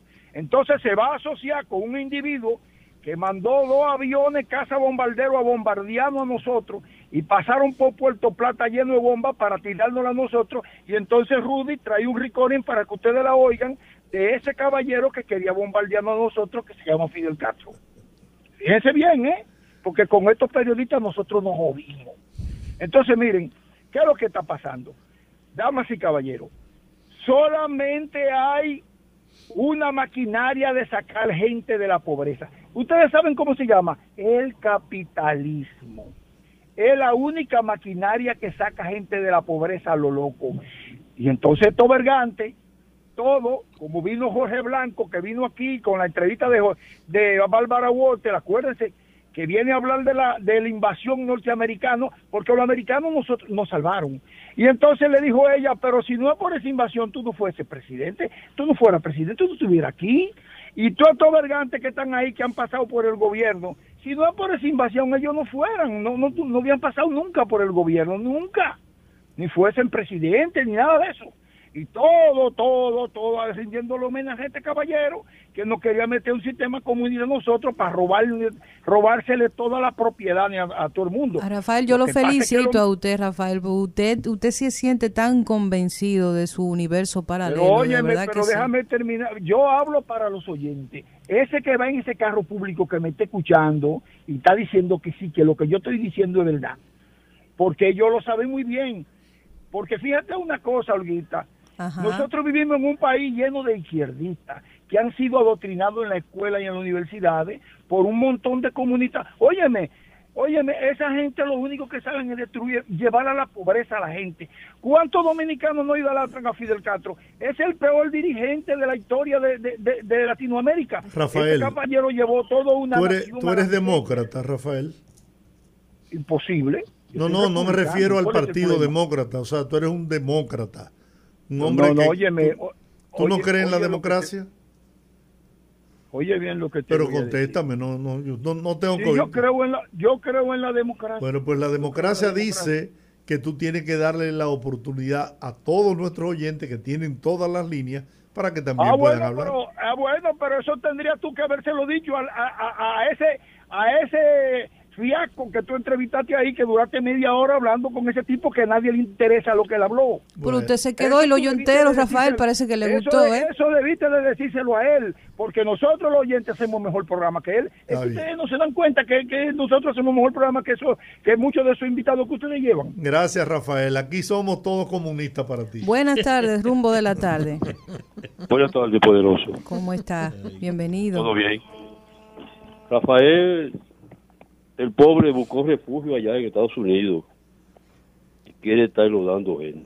Pero hay que respetar su... Sí, es una cosa, poderoso. Yo aprecio mucho a Colombo. Y tiene una sapiencia que eso no tiene parandón en la historia. Gracias. Pero yo, pero yo creo que hoy, en ese fogarate, yo creo que tú fuiste un poco severo. Fíjate una cosa. Abinader no creó esa policía. Porque tú dices que tendrá voto la policía de Abinader. Tu policía, nacional, porque él, es- él es el jefe de la policía, el, el- Pero, pero- él es el jefe de todos los Jefe- cuerpos armados. él es jefe, sí, el jefe de la Fuerza Armada. Pero precisamente ese jefe de la Fuerza Armada es, ha sido el único que ha querido institucionalizar a la policía y ha dado buen sueldo y le va a seguir aumentando y ha dado muchísimas posibilidades que ninguno la tenía en, en el tiempo atrás. Con más razón que no se pongan a matar Y ha gente. tratado, oiga, y ha tratado de enderezar, porque esa policía, esa rancia policía, tú sabes que ha venido a través de todos los gobiernos que han pasado. Y nadie, hubo un presidente, un el presidente de la República, que dijo que si tocaba a los militares, eso le tocaba que lo tumbaran, tú te recuerdas, porque ese es un cobarde. Pero, y para que tú veas la cosa de la vida, el único presidente que se ha enfrentado al Buró Federal Norteamericano, a, a la potencia más grande del mundo, que la dirige Biden, fue Abinader, que se plantó en dos patas y, y le dijo la verdad sobre el problema de Haití. ¿Tú ves? ¿Por qué? Porque es un tipo que tiene coraje y sabe defender a su patria como tiene que defenderla. Pero la vida, la cosa de la vida es una caja de sorpresa. Yo lo admiro a ustedes porque ustedes eh, tienen conciencia cuando hablan. Y por eso es, si ustedes supieran la gente que lo escuchan en los barrios, ustedes, se, ustedes se sorprenderían. Por aquí están todos los barrios prendidos, todos, todos los radios prendidos. ¿Por qué? Porque ustedes hablan con la verdad. Que la pasen bien. Gracias. Gracias. Muchas gracias. Buenas, rumbo de la tarde. Buenas. Buenas tardes. Eh, en relación al comentario de Rafael, Sí. hoy verdaderamente me di cuenta que exi- existen ignorantes que parecen ignodoros. Muchas gracias. Buenas tardes, rumbo de la tarde. Buenas tardes, Pedro Castro aquí, Marisela. Eso es genial. ¿eh? Pedro Castro, bienvenido al rumbo Eso de la es- tarde. Eso es genial. Frente a lo que dice el señor Rafael, es una falta de respeto. Es una falta de respeto decir que Camaño no hizo nada. Camaño fue quien se bajó aquí en la Revolución del 65. Car- ¿Dónde estaba Rafael? Yo le invito a Rafael que venga a Santo Domingo, que venga y se ponga en el Parque Independencia y que diga exactamente lo que él dijo ahora mismo, cuando él llamó. Que lo diga. Y yo voy a estar ahí presente. Los retos, Rafael. Sin vergüenza, charlatán. Buenas tardes, rumbo de la tarde. Ahora caliente esto. Sí, buenas tardes. Ese Rafael debiera comprar, y yo lo- yo se lo compro y lo regalo, un galón de cloro, de cloro para que se lo tome, porque él no sabe de qué está hablando. Ahora yo tengo 75 años y yo me crié en el barrio 27 de febrero y yo conocí a Camaño, a todo el grupo, era un hombre honorable. Esa basura que habló ahí, no le cojan teléfono ni le den tanta oportunidad, que es una porquería de hombre. Gracias. Otra. Línea internacional, buenas, Se fue. fue. Buenas tardes, Buenas. rumbo de la tarde. Mira, es bueno que la gente sepa que la izquierda y la derecha son dos alas de un mismo pájaro. ¿Qué pasa? Lo que hoy nosotros somos como un país democrático que ha tenido avance en nuestra imperfecta democracia, se debe también a las presiones y a las demandas que han hecho los grupos de izquierda. Porque cada vez que los grupos de izquierda produjeron mártir, luchas, mítines, inmediatamente reacciona el poder y va cediendo poco a Así es. ¿Cuál es su nombre? poco. Mi nombre es Héctor de la Rosa. Yo Héctor. escucho el programa todos los días. Todos los días. Muy buenas Muchas sus gracias, opiniones. muy buena Gracias opinión. por la Y sintonía. con relación a lo que dijo el caballero anterior sobre Abinader, hay que reconocerle al presidente que se le ha parado en dos patas al poder, pero la gente no tiene idea de lo que es capaz de hacer ese poder al que Abinader se está enfrentando. Muy bien. Otra llamada. Buenas, rumbo de la Buenas tarde. tardes, mi gente, Teófilo. Don Teo, bienvenido. Don Teófilo. Gracias, ¿cómo están ustedes? Muy bien, gusto en saludarlo. Gracias igualmente, yo escucharlo a ustedes. Eh, para hacer un llamadito al ministro de Obras Públicas, que según Cito Siberio dice que no pueden partir una piedra que hay en la subida de los picos, que por eso es que el camino no, ha- no, no se ha terminado o no se ha hecho. Y bueno, yo le mandé, mandamos el video, yo no sé si ustedes lo vieron, el Sí, audio. Sí, aquí el audio lo tenemos. Sí, que, que no pueden, que es una piedra que lo- los aparatos que han mandado no pueden y que y que ese- y que no esté el presupuesto de- del encache, que lo estamos esperando. Bueno. Gracias, Ginés. Burnigal se comprometió con nosotros. Buenas tardes. Buenas tardes. No, es- el- No, el- no escuchamos bien, por favor. Y repite la llamada porque no, no, no, No se, se escucha oye bien. bien. Buenas tardes. Buenas. Buenas tardes. Eh, permítame felicitarlo, de Enrique Navarro. Un honor saludarlo a todos. Gracias. Me identifico con el nombre responsablemente, porque yo me crié en San Carlos, la colonial, en todos esos barrios de la capital, y pude vivir la plena revolución, jovencito, de 12 años.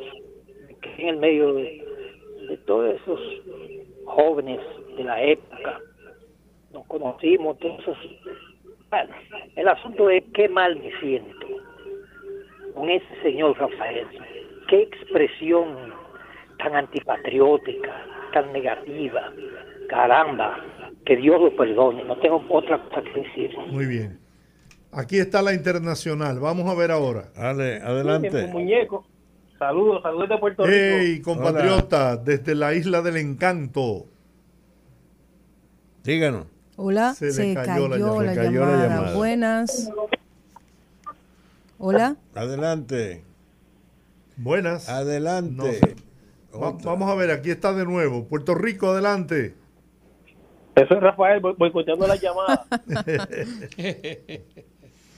Mire, lo primero, lo primero, esto, y lo digo de corazón, mi gente, hagan algo porque Rafael, cinco minutos y, y, y ofendiéndola a ustedes, yo, yo creo como que hay que, hay que controlar eso un poquito. A mí me han dado una cátedra de paciencia estos tres caballeros. Ah. Yo no, yo, usted sabe, yo soy Paulino de San Francisco. Yo tengo una, una cata mala. Y con relación al tema de ayer, al tema de ayer, eh, hay mucha la muerte de la niña de Higüey. Sí. Miren, eso iba a pasar con o sin las tres causales. Porque el problema, las tres causales ahí, ahí no, iba- no, iba- no iban a ayudar en nada. Porque el, en, el, en el método que se hizo eso, una menor con un profesor mayor de edad, ellos no iban a ir a una clínica autorizada que se supone que en el momento de llegar allí van a pedir la información de los tutores, de los padres, y van a llamarlo, que se van a comunicar con fiscalía. Entonces, una cosa es que estemos a favor de ese derecho que tienen las mujeres, sí, pero otra cosa es querer agrupar todo y querer eh, eh, eh, achacar cualquier muerte a que no tenemos las tres causales en el código. Tenemos que ser un poquito más más claro en ese en, en esos planteamientos. Bueno, yo estoy de acuerdo con usted completamente. Yo Bien. creo que no se puede simplificar a ese nivel. Ah, Buenas tardes. Buenas tardes. Buenas tardes. Saludos, adelante. Realmente no sé cómo ustedes soportan la, la irrespetuosidad de ese tipo que llama desde de, fuera. Igualmente fue eh, que, que cuando entró Colombo y que acusó a un demócrata carta cabal como como es Ramón Colombo, de que de comunista. Ese tipo no es más que un estúpido. ya sabe. Bueno, Ya buenas los- tardes. Ya está fichado. Hola. Hola, ya que está gozando Jacqueline ahí. Olga, tú y yo somos primas. Mira, Jacqueline, esta gente, esta gente son santos, le voy a prender una velita yo a ella. ¿Verdad? Sí, sí, sí, sí. Mira, mi mamá era de la Rosa Paulino, de allá de San Francisco. Ah, pues mi más sentido pésame O para sea ti. que, que tú y yo somos primas. Mire, señores, Rafael es un hombre ultra conservador. Pero lo que Rafael dice no es santa palabra de Dios, no hay que hacerle caso, solamente oírlo. Porque la gente tiene derecho a expresarse como le dé la gana. Ahora, un- uno, uno sabe si uno le hace caso o no. Yo no le hago caso a Rafael. Rafael me cae bien, pero no le hago caso a lo que él dice, porque yo no comulgo con lo que él piensa. Adiós. Adiós, El, go- el gobierno del presidente Luis Abinader dejó inaugurados los trabajos de la cañada Las 800 en Los Ríos, una obra que tendrá un costo de 170 millones de pesos y que ha sido demandada por la comunidad por más de 40 años. Saludos, buenas. Don Yo- bu- buenas noches. Sí, buenas. Eh, eh, Dios le bendiga a todos, don Giorgi, Amén. Valentín de San Luis. Valentín, caray, qué gusto oírte. Bueno, don Giorgi, qué inicio de programa con esa canción de Camaño, ¿sabes? Sí. Y yo que nací en 1970 me recuerdo las casas de cartón de los Guaraguao. También, claro. Fueron a Santiago, a un barrio que le dicen Cienfuegos, y éramos jovencitos, niños, y se nos erizaban los pelos cuando escuchábamos las casas de cartón, porque habían unos barracones en Cienfuegos que no tenían fin, nadie le hacía caso a esa gente, y ellos vivían en casa de, de cartón piedra, ¿verdad? Eran unos Sí. barracones de cartón piedra. Y nosotros no, eh, como éramos mozalbetes en ese tiempo de ese sector de Cienfuegos, nos identificábamos con esa gente que vivían ahí, le decían los barraconeros. de verdad que trajo a mi memoria un momento, ¿verdad?, de lucha juvenil bastante hermoso que ya se ha perdido. Bueno, Eh, tardes, Giorgi. Muchas gracias por tu sintonía. ¿eh?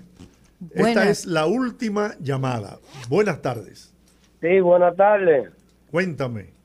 Oye, de Cristo Rey. Sí, señor, ya lo ¿Usted sabemos. se recuerda que, que yo le dije a usted que toda la problemática que la comunidad, de la Junta de Vecinos y hasta la iglesia reclama tiene 20, 15 y 16 años? Y, la, y esa caña de los ríos que yo estaba ahí, aparte de un multiuso en Cristo Rey, en el Club Huella del Siglo, que se va a techar. Muy bien. Por otro lado, Gracias. ¿eh? el asunto Se cayó la llamadita. Bueno, señores, terminamos por hoy. Se nos Terminamos. terminó el tiempo. Lo lamentamos. Con mucho gusto, mañana estaremos aquí, viernes, Viernes de de. Bellonera. La primera media hora estaremos hablando de política No, no, no. y analizando la situación nacional e internacional, pero a partir de las cinco y media entra el oasis de la radio, Viernes de Bellonera. Ha sido un gusto para este equipo el haber compartido con ustedes, con la esperanza de que nos encontremos de nuevo mañana a las 5 de la tarde en el rumbo de la tarde. Aquí nos mañana. vemos. Hasta Atentamente, los poderosos. Adiós. Bendiciones. Rumba 98.5, una emisora RCC Media.